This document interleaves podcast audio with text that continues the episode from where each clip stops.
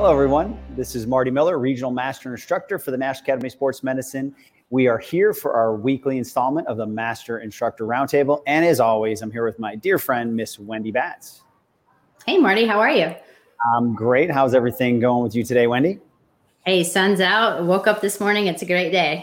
Absolutely. And we're just going to keep that great day going with Absolutely. part three of the, uh, I think we have amazing feedback on part one and two so far. We're going to go into now program design for the hip complex. So if, if this is new, the first time you're jumping on, you can go back and look at part one and part two where we went through the anatomy and the assessments and you know some common things that you see people doing in the gyms and today now we're going to finish this series up with part three really talking about how you would design programs based on what we want to do with the hip complex I think you bring up some great points. And, uh, you know, I do believe that part one and part two are super important because it'll make part three make more sense if you haven't watched it. However, one of the common questions I know Marty and I get very often is, you know, with the hip, because of the complexity, that oftentimes you can see multiple compensations. And at that point, you've got this huge checklist of compensations. However, you only have an hour to program, you know, with that client. So what are the specific things to point out? Like, how do you know which to address first? And we're hoping that after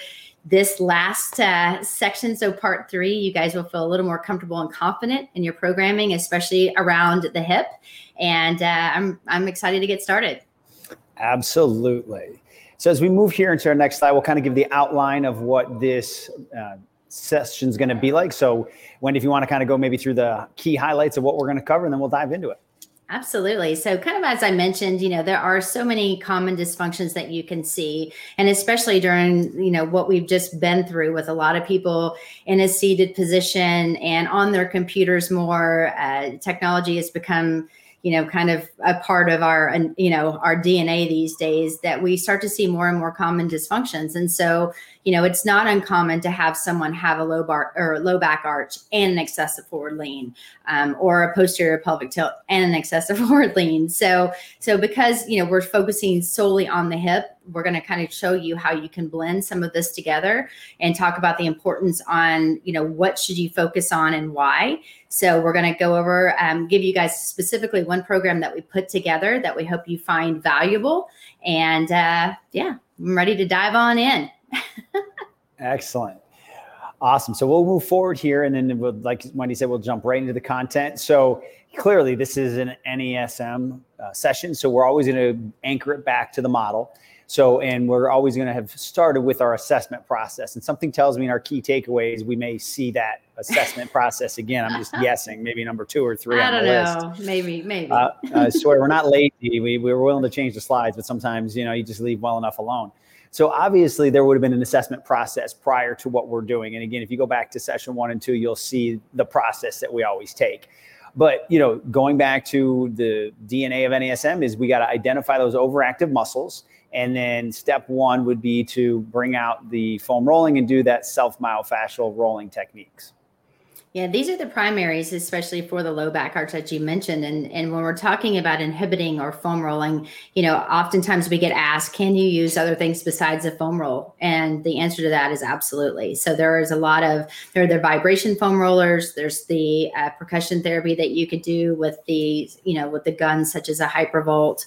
Um, you know, you can also spend time with that because what we're trying to do is just inhibit that muscle by increasing, you know, some some you know make it a little more pliable if you will. So when we start into the static stretches that you'll see next you're going to have a greater um, outcome because we're we're really trying to you know get those overactive muscles you know back to their optimal length. So therefore it's going to move an ideal range of motion. So so again we're focusing on static stretching because we're trying to realign that muscle. That's important because it's not that you want to static stretch random muscles. It's very important that you identify based on your compensations what you're seeing. So therefore you can program appropriately. Yep. And it always comes back to, as I already talked about the assessment, when you see these movement compensations, it's, you know, key for us as instructors to know what muscles are causing the muscles to move into that and then what muscles allow it. And then there your programming is based off of that. So it's, I know it sounds simple, but it really is in a sense that simple of what movements dysfunction are we seeing? What's causing it? What's allowing it? And then you attack it appropriately. And, and one thing before we even move forward, I do want to mention as we go through these muscles, you know, I know that anatomy can be very stressful for people that are starting in this industry. And just as a reminder, NASM has a solutions table that you can find on nasm.org, or you may already have in your materials and in the textbook that will help you. So, the big key truly is to identify what you're seeing out of proper alignment even if it's a small deviation and you notice it, just check mark it because then you can refer to your text or that solutions table that will help you understand where did Marty and I find this stuff? Like, how did you know? Is it because you've been doing this forever? A, yes. And B, because we also use the material until it started to become more of a second nature to us. Yeah. And I think, Wendy, you know, going back to when we see these compensations, I know this happens a lot when we're teaching live, which hopefully we'll get back to that at some point. The, the, the, question, or when we see it even posted here virtually, the question is, well, what if it's just a little bit? And we've always said, if you see it, you see it. Doesn't matter the magnitude of how much you see it, a, a small anterior tilt versus significant anterior tilt.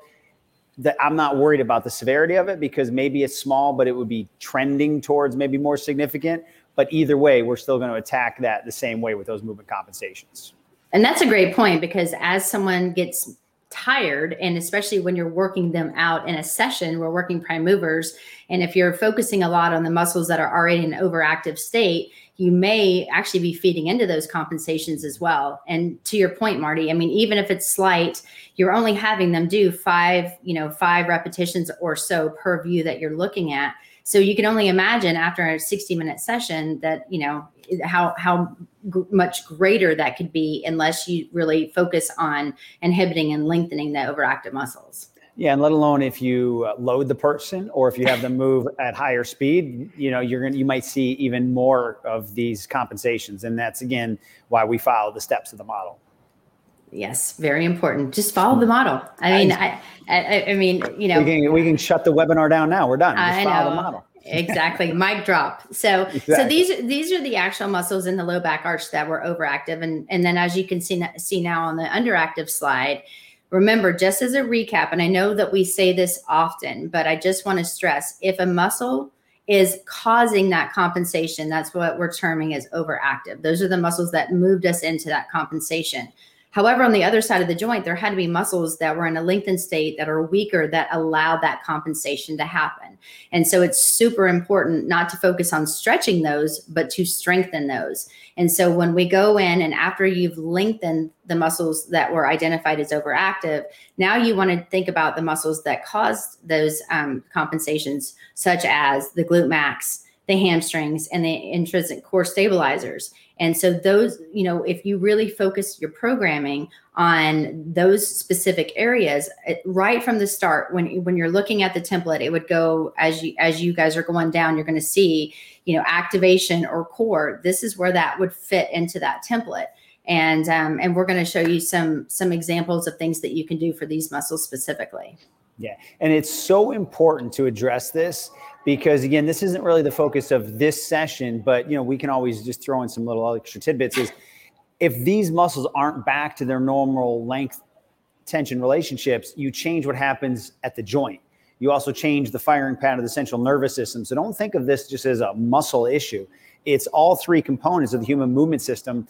And yeah, they might be strong, they might have great cardio, they might be able to look a certain way, but that doesn't mean that they're moving optimally. And you add this over time, somebody not moving optimally for long periods of time, something's going to happen at some point. It may not happen for three months, six months, or five years potentially, but it's so important to understand that by addressing this, you're fixing more than just the length tension relationships of the muscle. You're changing the joint structure and how the joint's going to function, as well as the nervous system as well. Yeah, and then you know, just to piggyback off of that, you know, just think, you know, think about the hips really are kind of the powerhouse because your glutes are involved and there's so many muscles that are you know that play an important role in keeping your your hips in neutral. And and as the the whole point that we're trying to realign these these actual joints and areas is because if there are compensations at one joint it's actually going to then have to borrow if you will muscles from another area of, of focus um, that isn't a prime mover in order to help that movement occur So even if you're doing a squat, if you've got an anterior pelvic tilt, your glutes aren't firing the way that they're intended to fire. So therefore, your hamstrings and erectors have to help that movement, which then can lead to low back, you know, um, discomfort it can also lead to you know strains in your hamstrings if you're not careful so it's it's very very important to i think the hips especially are such an important region to focus on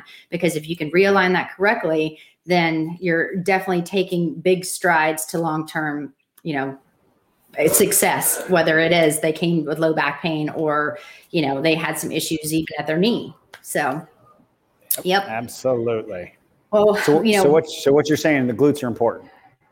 They are important. You know, they're important for many ways. You know, so mm-hmm. aesthetically, yes, but then also functionally, even more important. let's get that. Let's just get that out of the way. Out of the way. But you know, truth hurts. I'm just going to say it. I said it. It's recorded. That'll be with me forever. But yes, uh, you know, and, and we often bring up the anterior pelvic tilt because I I personally noticed that more anterior pelvic tilt than posterior with my clients. However, more and more by the way people are seated and like, you know, whether they're working on their couch or they're in a, a chair that may not be appropriate for their posture, I'm starting to actually, on a, on a trending standpoint, unfortunately see more posterior pelvic tilts, which when I first started, I would say, well, I only see that mainly in like more of my elderly folks. But now I'm starting to see it more and more, unfortunately, with some of the younger younger individuals coming in as well. Mm-hmm. Well, don't they say now sitting is the new smoking? Oh, geez, that's that's well. I mean, there's a lot to I be mean, said for that. Smoking mm-hmm. is still bad. We're saying that, so smoking is now equal in sitting, right? So they're both not saying yeah. pick up one and trade it for the other, of course. Right, right. We're looking for positive changes. And exactly. so when we talk about a posterior tilt, I mean, really, when you're looking at someone, this is an example of someone in a seated position. And if you think about over time and you're sitting for multiple hours a day, how this can become, you know, more, um, more of the new you, unfortunately. However, just if you're looking at someone doing an overhead squat, you're going to notice that, you know, there is a natural lumbar, you know, curve. And this is actually now becoming more flat. And so you're just going to see like the back and the glutes kind of run into each other and that they don't even have a normal curve in their back, that they're actually taking their hips and going underneath. And so that posterior pelvic tilt on a, on a lateral view, you're just going to notice more of a flat back. And if you see that, that's when you would note it. And of course, then you're going to look at what would cause that compensation, which would be the overactive muscles of the hamstrings, the adductor magnus, the rectus abdominis, as well as the external obliques. And so spend time, obviously, foam rolling and then statically stretching these areas to help try to get those back into proper alignment before you go into focusing on the underactive muscles listed here and I think the key thing and why we finished the series with a program design is you can identify the movement compensations all you want and you can foam roll and stretch the right things. But if you don't feed the body the right resistance exercises and whether that's stabilization training, balance training, whatever that is, I'm just using resistance, meaning once we get out of the mobility and the you know uh, flexibility component, is you can feed right back into the same compensation that you just tried to get out of. And people all of a sudden do a bunch of flutter kicks, or they do a bunch of crunches, and they do and they almost lose sight of that part of the training session. They kind of identified in the flexibility part and then all of a sudden i'm like well why did you pick those exercises to do from resistance? And they're like well because and i'm like yeah but you just fed right back into that same movement compensation. So in essence you might be making them stronger in essence taking that much more time if you ever want to get them out of it. So that's why it's so important to look at the whole continuum and make sure that everything that you do targets the movement compensation that you're trying to fix. Well, and I do want to point out, I mean, Marty, that's a I think that's an, a, a, very important point, along with too your exercise selection. So when you just mm-hmm. look at this, um, unfortunately, I've seen this, so I just want to point it out because I've seen it. So uh, there might be other people that are doing it. They're like, oh, okay, I see that the overactive muscle is the rectus abdominis. However, my clients want to do crunches or they want to do certain things like that. We're not saying that you can't because remember, a muscle that's overactive is still weak. It's just you want to gain proper alignment. And if you focus on activating the underactive muscles first, and your client's choice is some sort of ab work, then we're not saying don't do that. However, you want to be very strategic in the muscle selection or the exercise selection that you're choosing because you know the exercise and I, I don't know what the technical name of it is, but you know, when you're balancing on your glutes and you lean back and your legs are up and you bring them together, you know I'm talking about? It's kind of like they're in a boat, mm-hmm. um, boat position and they crunch in and, and kick out. That's actually feeding into a posterior pelvic tilt because of what's happening at the spine. So most people can't keep, you know, their back in a in a flat position and they're they're super weak. And so that's one of the reasons why we want to focus on the stabilizers first and working on stabilization first to get pro- proper, you know, um, activation in these little muscles that are protecting the vertebrae before you start to add that crunching or movement of flexion and extension into the spine. So so I wanted to pinpoint that because yep. I've had people say this is one of my clients' favorite exercise. So if that is the case, then at that point you'll have to either program around it because we want to, as you say, give them exercises that they need, but you want to give them what they want. But we also want to make sure that you can say, you know what, this is a fantastic exercise. Let's do a few things before we add that into your programming. Right. However, I am going to start bringing it in in just the next few sessions or however it is that you basically tell them to stop the roll and that you want to do other things first. yeah, and I, and I think it comes down to when you are truly focused on the model with all your clients, it's so much easier to have the conversation on why either temporarily or why you have better choices. And I have found just personally, I have much better success removing certain things because they're like, "Oh, I had no idea," but you have something that will work just as bad, just as good or better. Like for me, if somebody liked their crunches, I would like to do like a standing crunch so I could keep them. I use the rope. I keep their pelvis in neutral. Now they're doing the top part, but as they go back, they have to stabilize. So I kind of tricked them into keeping their pelvis in neutral instead of activating their hip flexors, etc. But we would be able to have that conversation going out. Well, remember how you sit all day. Remember how your low back hurts. You get that pinching in your hip and you know talking about how we're going to get what the other muscles in their core are so you know you'll find your personality you'll find the way you like to talk to it but the Wendy made a fabulous point, and you know what I want to try to say concurrently is don't just let that part of the workout go without thinking strategically on what should I or should I not do it, as Wendy said, and how to sprinkle it in, bring it in, or come up with another alternative that is just better for them biomechanically so there was uh, Daniel asked if it was a V-sit. So yes, it's like a component of a V-sit, and yes. you know, everyone calls everything different. And Marty, to your point, I mean, when you look at this slide right here and the example that you gave, if somebody does want to do that, I, I often do that one as well, especially if they have a posterior pelvic tilt and that's mm-hmm. something they want to do. And it's mainly primarily because if you see as an underactive muscle, it's the erectors. If you slightly kind of start adding those back into by giving them a little bit of, of some extension, then you are focusing on that specific yep. underactive area as well. However, they don't have to know that. So instead of doing something like a back extension that focuses primarily on that, you are doing that because they're going to have to resist like uh, to your point and it's i think that's a that's a that's a great one for this so if you have a client then just just so you know, if they want to do abs, let them do it. However, try to find a, a, a good solution or alternative, such as the one Marty just mentioned. Awesome.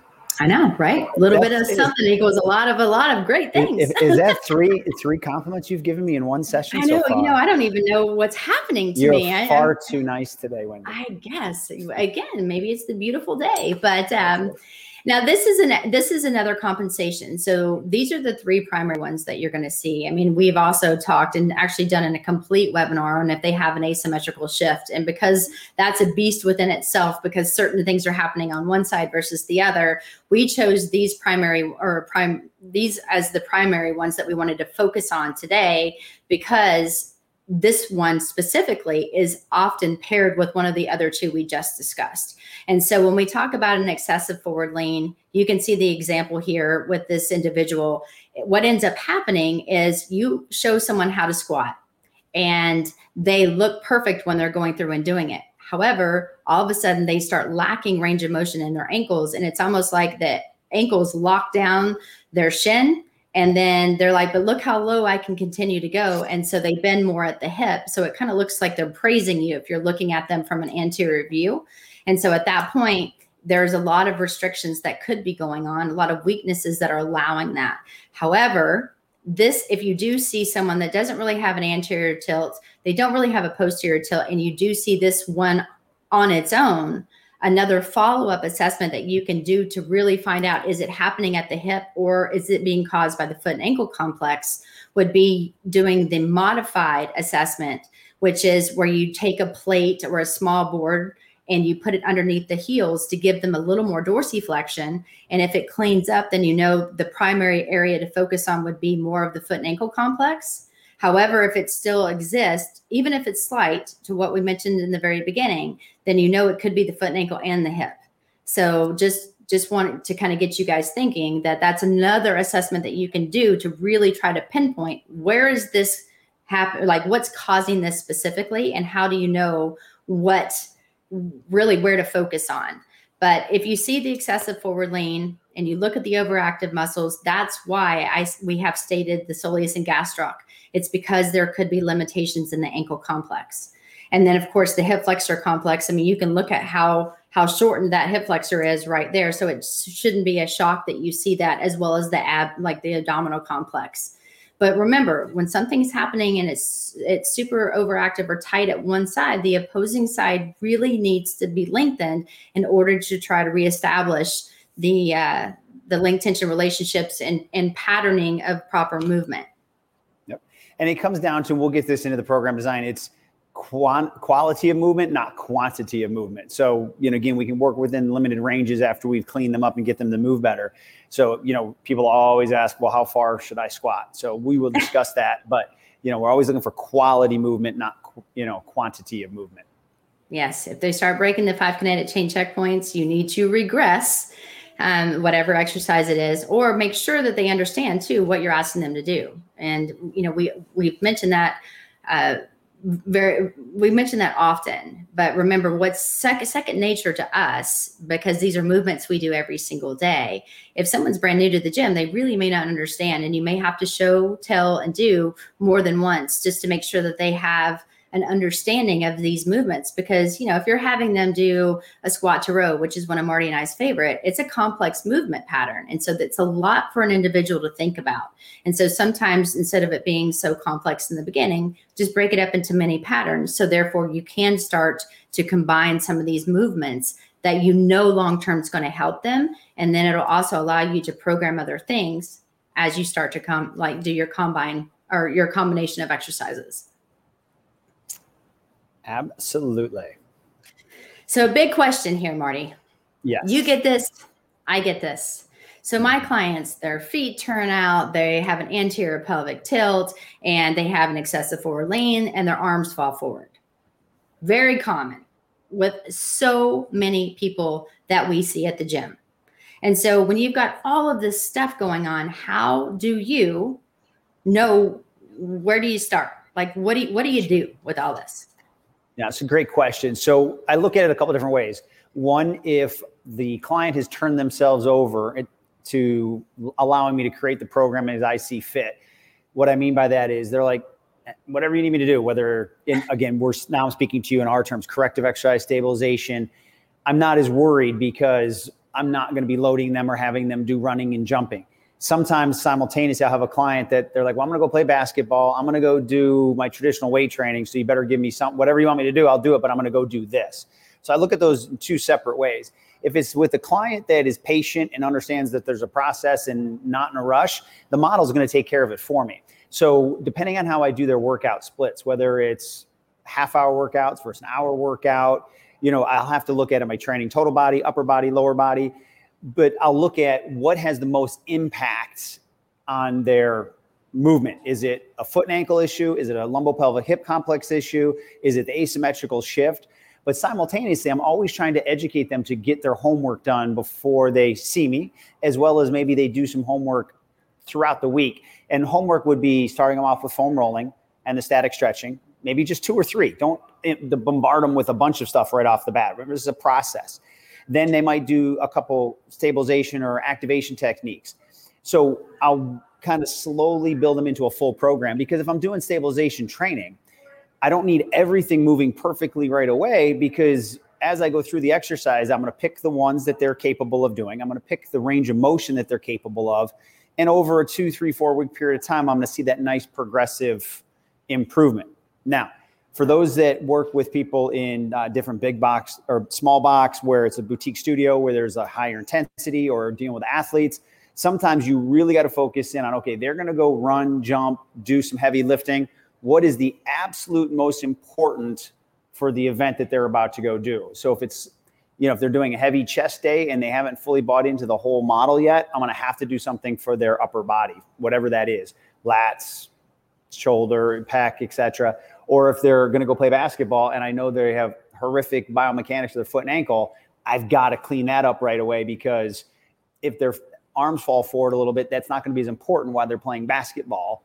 So those are the kind of the, the two avenues that I take, knowing that whatever I'm giving them is better than what they came in before they trained with me. I'm going to try to get them through the process as quick as possible. But again, there's that human element where it's not going to happen overnight. Yeah. And I mean, I, am going to kind of piggyback off of that because to, to your point, you're going to focus on the things that you see. If you look at your solutions table, or if you're looking through the book, what are the most common comp- like overactive muscles in the compensations that you noted? And you're going to see so many similarities. So, for example, if somebody has an anterior pelvic tilt, well, you know that the hip flexors are overactive.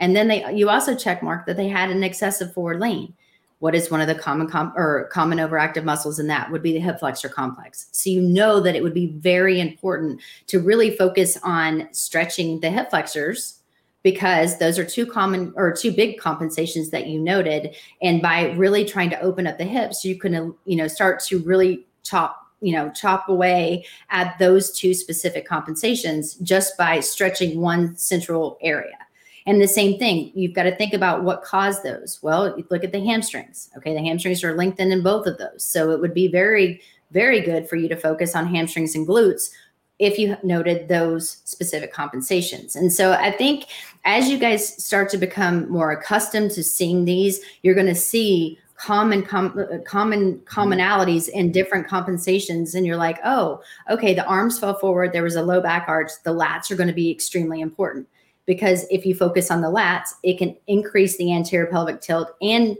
drop your arms forward if you see those compensations. So you want to lengthen that one particular area. And so if if you're if you're not sure, one thing that you can do is think, okay, look at your solutions table, look at look at your check sheet on your assessment results, and then think, okay, just circle if you need to. Like every time you do something, even if you print out a thousand solutions table until you get used to it, circle, okay, this is here, this is here, this is here, and then highlight the ones that are most common. It's okay to do that on the back end. You're not doing it in front of your client, and that's how you're going to learn. So, so one thing to think of is look at what's what's common. And then as you can see here, the core, obviously the core is going to be weaker so that's why we focus in stabilization phase one doing um, basically uh, things that are going to help protect the spine by getting all approximately 29 muscles to fire you know appropriately before you start to increase movement of the spine. So so don't let it get so overwhelming. And I think that's one of the reasons Marty and I love to do these every single week is because we're trying to take, you know, people are like, it seems so complicated. Well, it's only complicated if you make it complicated. And we're trying to say that, you know, what there is some time you have to spend on it, but the more time you spend up front, the easier that your life is going to be as a trainer because you're going to see so many similarities and a lot of people that you're going to work with every single day. And Wendy, I think that's why you and I absolutely love the squat to row because no matter what compensation that somebody would have, it's fixing it. You're keeping their feet straight. You're teaching them how to hinge, which means there's going to be more core stabilization and glute activation as they, you know, triple flexion, the triple extension, shoulder retraction, depression. You're getting almost every movement pattern corrected with one exercise. That's why it's always a go to for us. It's not that we're lazy in our program design, it's just if I had to pick one that is going to help clean up a lot of things, regardless of the movement pattern, a squat to row is hard to beat. Doesn't mean we can't change it up, but back to the point is you've got to do something very quick on the integration part. A squat to row is a fabulous exercise to begin with. One of my favorites. I know yours too. Oh, Marty, Absolutely. I don't know if you've ever seen this slide before. No, can you explain? You I've never us, seen it. Oh, I, you know, I would love to. I got so, it. I got it. okay, go ahead. I'll be happy to take it. So. I was just like to mess around with. It. So clearly, we put this in every every single time because this is the DNA of the education that you studied and chose to you know to learn. Is we have to get people to move well, whether you use the corrective exercise continuum or start with stabilization endurance. It's the quality of the movement. Earn the right to move well then we progress into the three different levels of strength. One, we we absolutely say is necessary as a strength endurance. The other two could be dependent on the goals of the client. So now you're going to move well under load. And then the last one is power. To whatever level that person can do, you're going to get them to move le- up well at higher speeds. So it's going to be hard to argue that that should be the natural progression of anybody, whether you're dealing with elite athletes, someone who's never worked out before, youth, weight loss, weight gain, whatever hypertrophy, anything that you want to do, the answer is there in that progressive manner. Now, you can really have fun how you program this after someone's gone through the model, of course. But the reason it's there is we've got to work on the muscular endurance that holds our posture in place once we can correct that posture. Then we have to add that component, the different muscle fiber types, where we activate the type 2 muscle fibers, fatigue them, then go right into the endurance so we can maintain posture for prolonged periods of time after we've exerted ourselves. And then finally, moving explosively to the level that the person can control. So, hence why we put the slide in there every time. It's our recipe, it's our cookbook or our toolbox. And you're just going to see it every single time that we do a presentation, I have a feeling. pretty close. I, I am not gonna I, am not gonna disagree with you because every time we're like, should we take it out? We're like, nope, we should absolutely should not. And and you know, I, I've seen on our Facebook page, I've seen you know people you know make comments like it, you know the the model is very you know static and like you know I can't be creative and and I just want to really emphasize that the model is there to help guide you your create your creativity comes from your program and exercise selection. And there are certain kind of quote parameters that we give you to think about because what is the adaptation? What is the goal that you're trying to achieve long term? And hopefully as we've talked about you have to be stable. If you're not stable you're not going to get as strong. If you're not not as strong you're not going to get as powerful now, we're not saying you're not going to get powerful. We're not going to get strong. It's just you really want to focus on the stabilizers to engage. You want to pro- er, focus on proper alignment because if your muscles are firing optimally, you are going to have better outcome when you start lifting. And if you do phase one, which people keep saying phase one is boring, well, then obviously you want to go back and listen to some of our webinars because it's super challenging. The tempo and the exercise selection really is going to help you build the right program. And especially when we're focusing on the hip, because we need all of those little muscles to work together you know optimally in order to be able to produce the force that the hips are able to you know that you're able to produce just in that one region alone and so take the time, focus on building your foundation, then work on strength. And if you've never truly followed the model, when you're noticing the compensations, if you start to look at your solutions table or really identify certain things that you're seeing and and then do it correctly, you will be amazed at how much more you can lift and how much more like how you can increase even your speed when you actually get to that level. Um, it is very eye opening for some. So, yeah. Totally yes. So then let's go into looking at an example that we provided. So, you know, it's easy to talk about it, but if you really don't see an example of how we can put this together, this is something that can be done easily with a 60 minute session or less. And oftentimes, if people are doing a 45 minute session, that's fine as well. There are things that you can do by telling your client, listen, I've showed you how to foam roll. When you come into the gym, what I want you to do is drop your stuff off and then come grab a foam roller and begin rolling. And they, you know, and let them know what areas you want them to roll. And as long as you see them do it, don't just believe them. You want to see them do it. Then it just takes that much time out of it where you're not just sitting there, you know, sitting there watching them roll around. And so I, we've done this meaning I've done this, Marty's done this. We do follow the tempos, so I can 100% guarantee you can get this done in 60, you know, 60 minutes. If you feel like you can't, then you're probably talking too much or providing too much rest. You just have to think, what is the ultimate goal? This one, for example, is weight loss. So this client would do a vertical load, which means after they get done with their their um, rolling and stretching, we would immediately get into it and work down through it, and then repeat the sections. So one of the first things, again, with compensations uh, with an excessive forward lean and a low back arch, we're going to foam roll the calves, the lats, and the TFL again, when you're rolling, you're rolling about an inch per second. You're going to sit and marinate on those areas that are tender. And if everything is tender, try to tell them to find, you know, the, the maybe top two areas and then you give them homework. Hey, I want you to do this at home if you can. It's only going to help increase the chances of us, you know, this should feel like a massage. And as soon as I say that to people, they're like, but it hurts so much. I'm like, that's an indication of how much you need it because it really should feel good. And so when clients are like, it's painful, instead of just making them suffer through the pain, provide two foam rollers and put them side by side because remember that will actually decrease the amount of pressure you're putting on that one specific area because you do want them to be able to relax into the roller. And so don't make it like, okay, they're at a nine or 10, and that should be okay because it should not. You want to really try to say where your pain is. I want you to feel like a max, maybe you know, seven, we want to get that down to a four if we can and see how they feel when you explain it that way or provide another implement side by side.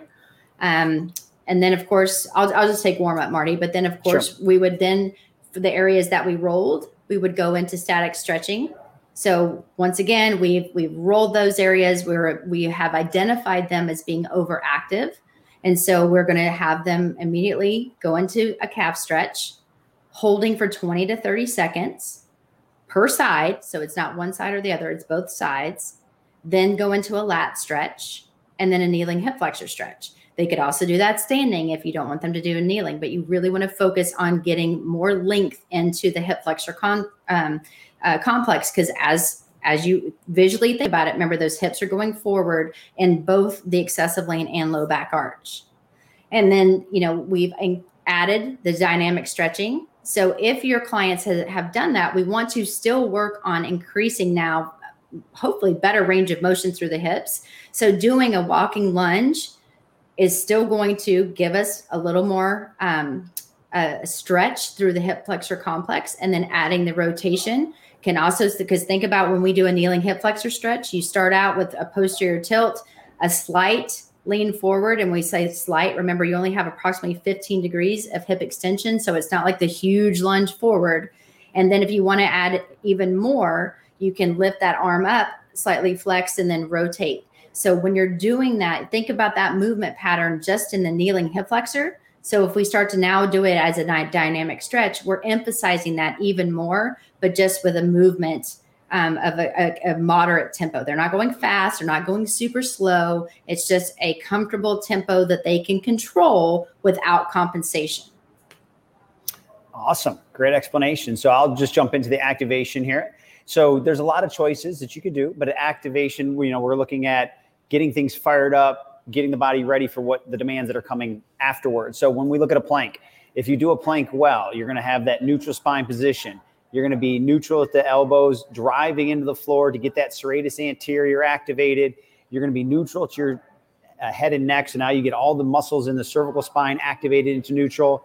Then we're going to also do our triple extension. We're going to squeeze the glutes, squeeze the quads, and hold that for a few seconds and then slowly lower and then drive back up. We don't always want someone holding those planks for a minute or two minutes. We want that can you control the form down and can you drive back up into it? So there's other exercises you could do, but you'll see here we have two sets of 12 repetitions at that 421 tempo where a lot of people just try to standardly hold that plank. Mm-hmm. Then, sorry if there's a background noise, I apologize. Then with the anterior tib, this is a muscle that's going to be weak in the excessive forward lean. The ankle is not getting closer together. The foot and the shin are not coming into dorsiflexion. So we want to fire up that anterior tib. You can do this with bands. You can do it uh, a couple different ways. But again, two sets, 12 reps at that 4-2-1 tempo. And then finally, another one of our favorite exercises, just a nice floor bridge. We want them to open up their shoulder blades. We like it with the palms up, neutral spine, drive through the glutes, and get that glute activated. So just three great exercises to choose from. Yes, I'm a big, big fan of those uh, bridges, and and I've said this in multiple webinars. I will say it at this this one as well. Uh, I do bridges, even if somebody is going into power. Sometimes I warm them up just to make sure they're activated and ready to roll for the stuff that we're going to be doing throughout their workout. I always try to think of it on a corrective side. What do they need to have dialed in, and that to me is very important. And so you'll see the bridges, especially when Marty and I design programs, very, very often, especially if they're going to be in phase one. And these can be bridge variations, of course, but we just classify it as a floor bridge. Absolutely. I mean, you can do them on the, on the ball. You can do them any way that you want. The big thing is is just to make sure that the hamstrings are not, you know, what they feel, and that it tr- truly is coming from going into hip extension to get those glutes to fire the way that they should. And then, of course, you'll see next where we have plyometric and SAQ, or also termed now as skill development. We're going to now start to add movement. And so they're going to do a squat jump with a stabilization hold. And remember, you're holding that position at the landing for three to five seconds. And that is where you're going to realign them. So if you notice that maybe they have, you know, too much of a lean, because remember, an excessive forward lean is what they want to do. You want to try to put them back into the parallel lines and remember, on a squat, we're looking for parallel lines. So therefore, we have optimal uh, sharing of the weight distribution between the ankles, the knee, and the hip. So that's why we really focus on those those lines. So look at them from a lateral view. If they're leaning too far forward, try to get them more upright, and then repeat. And they're going to repeat this for anywhere from six to twelve, or however many reps you want them to do, and make sure each and every time they come out of hip flexion, because oftentimes I see this in the gym. People are doing these and they're still bent a little bit at the hips. So they look kind of like froggy or like Frogger back in the day. And so you want to fully extend into triple extension in midair and then control their landing on the way down. Hold that and then re- reposition and, and repeat. So you're retraining, as Marty said earlier. Remember, it's not just about the muscles, it's retraining your body and your brain to say, oh, this is what you want me to do, not what I'm currently seeing as comfortable. We're retraining the body to start to, to work the way that it's intended to work. And so, if you're going to ask myself, and I know Marty, you will agree, the way that we would program this, if you were doing this with a client, again, foam rolling out of the way, static stretching is already done. I would go ahead and do all the walking lunges and then be done with that. Then they would go, if you look at the, the template, they would go plank, anterior tib, floor bridge, then the squat jump with stabilization hold, and then go back and repeat plank anterior tib, floor bridge, and, and stable or squat with a stabilization hold. The reason why we do that is because think of the activation and the skill development as the extended warm up to prepare them for the resistance portion coming coming up. And the resistance again are we're focusing primarily on the actual muscle you know like the the prime movers of like the chest or whatever still on an unstable so still phase one. However if you go through and you activate your core you work on some balance if and then add some plyo in there this is a great great way just to um, to help with those two compensations. And then as soon as that's done and you're done with your second you know or third depending on if you're doing one to three sets as soon as you're done with that then go into the resistance and do that as a vertical load as well and I think if you do that, you're going to start to see, hey, their body's starting to move way better because you've actually foam rolled what needed to be foam rolled, or stretched what needed to be stretched, activated the weaker muscles, and now you're getting them into the actual workout. Couldn't agree more. So I'll, I'll jump in and take the resistance. So now Perfect. that the body's ready to go, now we look at a lot of what you would consider the client would have come in for traditionally, right? Like the body of the exercise program. So here you'll see standing cable chest press. We chose that because we do want to work the core. So instead of putting them against a fixed object, we wanted to work on that stabilization. So you can tell it's a staggered stance because we have triple extension. So their back foot, they would have the foot straight, driving into the ground, knee straight, tighten up that quad and glute in that neutral spine position. And they would go into their chest press at that 4 2 1 tempo, into that full extension, get that little bit of protraction and get great total body. Even though it's a chest exercise, you're getting a lot of core stability, a lot of hip activation as well. Now, if you were going to do two sets, you would stagger your stance, one foot in front of the other, and people will have a preference. Trust me. So they might find one harder than the other. If you're doing three sets, sometimes what I'll do is I'll make them do two of the three sets with the foot that they don't want in front of them. So that way it becomes more comfortable. Or you can split up six reps on each one, depending if you're nicer than I am. Then we go into the cable single leg squat to row. It could be a traditional squat to row, but this person maybe is a little bit more advanced. So you're going to do the two sets of 12 on each leg, each arm. So it would just, we didn't put it in there twice. It's just kind of given that if you're doing a single leg or single arm, you're going to do it on both sides. So with that cable single leg squat to row, this, the weight will help them get in and out of that squat, but there's going to be a lot of opportunity for them to move in the frontal or transverse plane. So they really have to dial it in and you're going to get a lot of activation from the foot all the way up. And as they come into extension and pull, now you're fighting – that uh, the desire for them to want to lean forward. You're teaching them how to squat. The load in front of them will help them squat and sit back a little bit. So there's the great carry over there in the squat. And as they come up, they're strengthening that extension movement. So that way they are better squatters moving forward.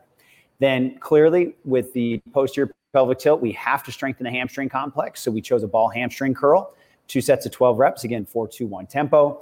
And then finally, a step up to balance. You pick the step height that's appropriate for them to control. Generally, you won't go toward 90 or above 90 at some point, but feel free to start at a lower range. As I said with the squat earlier, you'd move to the depth that somebody can control. So you would drive up, bring the opposite leg into a balanced position, hold for two seconds, and then lower down for four. And as Wendy said, if I could set the gym up the way I'd want, I would do the standing cable chest press right into the cable single leg squat to row, right into the ball hamstring curl, right into step up to balance, and then I would repeat. Yes. Um, I, I personally love this workout. Um, but you, you know, when you when you do the step up to balance, and then you're going to see the um, single leg bicep curl uh, client's choice gun show okay to put in there. But as marty mentioned you know do the resistance as as a vertical load. And and if a client needs rest please please give it to them because their body is learning you know how to how to accept and activate and work in a way maybe they're not used to. And so this was just one example of somebody that wanted to lose weight these were maybe two compensations and and so you know you're you're good to go there. And then marty do you want to well i guess i can take the cool down but if you uh, think about this you know the cool down is often overlooked and it's extremely important. And the whole purpose of the cool down is to restore proper length back into the muscles that you use throughout the program or that are commonly overactive in the assessments that you found. So it's okay and as you can see we did go ahead and foam roll the exact same muscles that we did in the warm up because we know that they're overactive. Plus, we did use them throughout the workout. And then, of course, we would do the the um, the static stretches for those as well. Now, if you want to add cardio in there because you want to quote cool them down with cardio, totally fine to do as well. However, then the cardio should go uh, before the actual self myofascial technique that you're doing. So before you're foam rolling, get them to come down because then you're going to put them on the floor and you're hopefully going to restore everything as well. Like you don't want to foam roll and stretch and then say, okay, get back onto the treadmill and cool down because that's ideally not what we would like to see. So hopefully this makes more sense now that we kind of put it into a program and walked you through it because this is amazing for two compensations just by utilizing okay or looking at the muscles that you know can really uh, you know cause both it's a so, great workout let me guess I who know. designed it i don't know so we did as a, we did as a team yes. we're, we're 10 players there so of if we course. go to if we go to the next slide why don't you, Marty, bring us home for the key takeaways? Yes. Shockingly, know the muscles of the joints you're targeting. We we address this that if you're working on a posterior tilt, you got to have a program that addresses that. Anterior tilt, arms fall forward, whatever that is. We were talking most about a lumbo-pelvic hip complex, but understand what the goal is and what joints and muscles you need to make sure you address. Assessment shocking, number two on the list, are key. That's going to help you know what muscles and joints you're targeting then we have to work on these areas to yes give them an amazing workout but we want to be giving them an amazing workout while we're getting them to move better or keeping them moving well depending on what phase of training they're in Then we want to focus on the proper phase of training, whether it's stability, strength, or power, because you have to have the right sets, reps, and tempos in there to elicit the physiological response that you're trying to target. And all that will be your plan. So if you do that, you'll have a fabulous plan. And we can always say have fun as well, right? Always have fun. Because remember, that's what builds rapport. That's what keeps the clients coming back. And, you know, don't get into too technical like when you're working out with your clients, you know, I don't start counting, but really focus on the rep, you know, the the tempo as well as the rep ranges. Focus on your exercise selection, and if you do that, you guys are golden. And so hopefully, you know, um, hopefully you guys will will uh, you know use this, see if it works with your clients. I know that it worked for mine, so I'm hoping that it, it can also work for yours. And uh, Marty, I think there were a couple questions. Um, okay Let's go ahead what and see got? if we can. I don't know. Let me look here. Um, let's see. Okay, I know that there was people asking about recordings. Yes, and you can also find them on the NASM Facebook page under video if you guys want to go there, or you can find us on YouTube or anywhere you listen to uh, podcasts. Um, want to throw that out there? Uh, let's see. Uh, what, let's see. When a client has many compensations, how do you choose find the ones or the ones that are um, impacting more of their movement to start working on those first. So basically, hopefully, I answered this one when Marty. I'll take this because I think I did answer it before. So I'm just to just kind of give another quick review and summary. When you do it, like I said, you're either going to start to see commonalities in by looking at the solutions table or really thinking about the muscles that are causing and allowing those try to look at the ones that are similar. What are the ones, for example, that we just showed you with the excessive lean and the anterior tilt? You know, the hip flexors were a big one.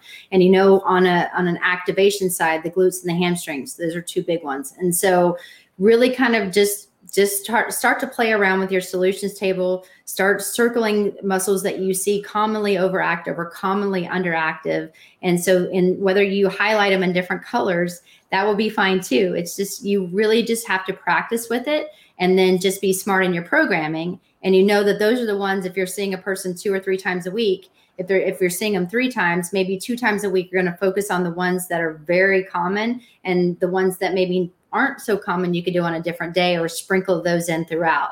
But if you start to focus on the big ones that can do multiple things you're going to see a tremendous cleanup by the time each and every week that they come in. So when you reassess them hopefully those compensations have either minimized or, or are already cleaned up by the time that you reassess them. So hopefully that helped.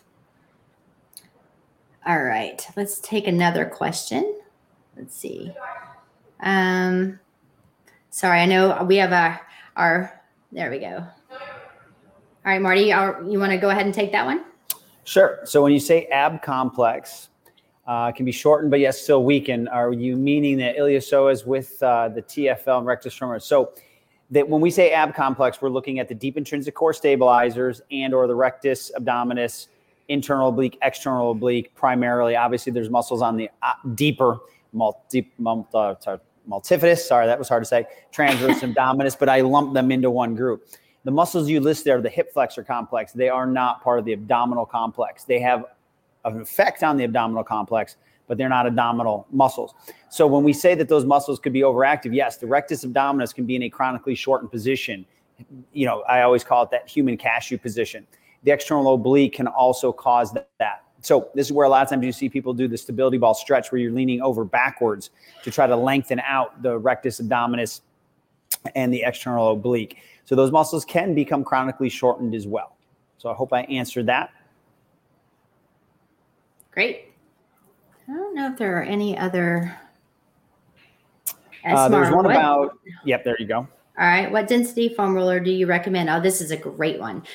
So it really depends on your clients. And remember, every company makes some different colors. However, on average, you're going to notice that there are the white ones, and the white ones are really, really, they're soft and they're not as dense as like the blue or black. And so and like I said, different companies have different colors. However, the usually the the softest is white, then it'll go blue and then black. Uh, or it'll tell you, and then you can get into you know the the uh, like a a grid or something that actually has a PVC pipe that doesn't break down as easy. Now with the white one, it's going to be softer, so a client can then absorb that. Uh, that type of, of density that they're able to relax and so you want to just give the client what they can what what they can handle and what they can relax on so if you know i don't usually use the white ones unless someone has never rolled before because they do break down very very easily However, if I give them a blue or a black and they can't relax whatsoever on them, then that's too much. And therefore, it's defeating the purpose of them having to roll to begin with. And so it really is depending on the client of what they can handle. Um, you know, again, the vibration ones I'm a big fan of, but the actual roller itself is pretty, de- it's really hard. And so, you know, the vibration sometimes takes some of the pain away because they're focusing on the vibration and the body's accepting that as well.